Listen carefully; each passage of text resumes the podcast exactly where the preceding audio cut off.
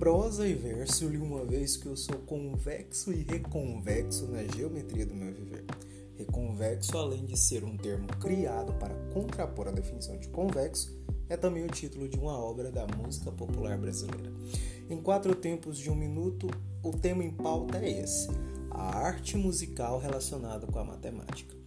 Na letra de reconvexo, Gilberto Gil e Maria Bethânia utilizam reconvexo como um neologismo de recôncavo, para fazer referência à região geográfica localizada em torno da Baía de Todos os Santos. Ou seja, a arte expressa a vida real e a música cumpre o seu papel social.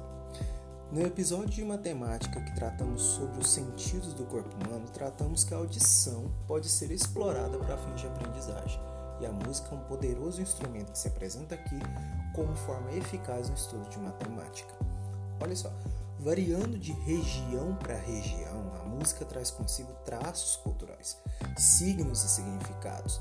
Utilizar, por exemplo, paródias de músicas conhecidas com letras que trazem esse significado para os conteúdos matemáticos são utilizados há anos, seja por cursos de preparação, de intensivos para concursos, vestibulares, Enem, ou até mesmo na sala de aula por vários professores. Eu vou trazer aqui para você um guia, como você pode utilizar paródias como método de estudo matemático. Primeiro passo que você tem que saber é o que, que é paródia. A paródia ela vem ser uma releitura cômica de alguma composição literária ou musical. É isso mesmo que você está ouvindo. Não se trata apenas de música, ela ainda pode ser dramática, ela pode ser poética ou até mesmo gráfica. Mas aqui a gente vai tratar da paródia musical. Ela geralmente é parecida com a obra original e quase sempre tem sentidos diferentes.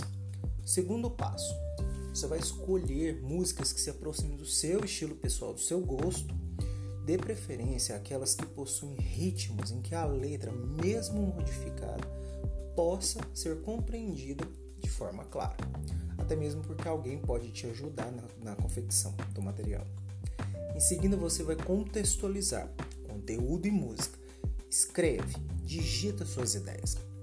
Para os que têm dificuldade em composição, eu sugiro começar com um texto inverso, se valendo de rimas, de ritmo, de uma cadência de entonação. Você pode usar, por exemplo, a referência da literatura de cordel.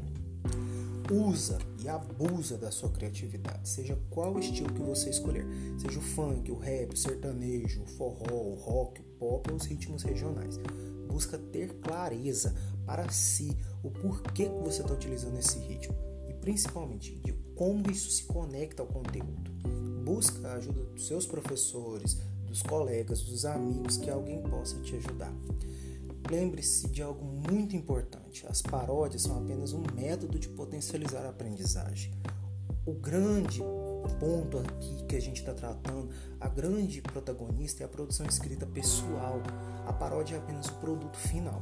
A exemplo do que a gente tratou de reconvexo, citado lá no início, houve uma apropriação do termo côncavo como algo que é tratado de dentro para fora, fazendo referência ao recôncavo baiano, que é o lar dos autores.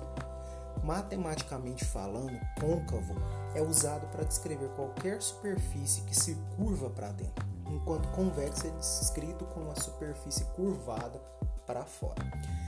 Pensa bem Siga as instruções, siga essas sugestões, tenta fazer, faça valer a pena mais essa dica que você está vendo. O Aramate segue em quatro tempos para te mostrar que o tempo de ser melhor passa pelo agora.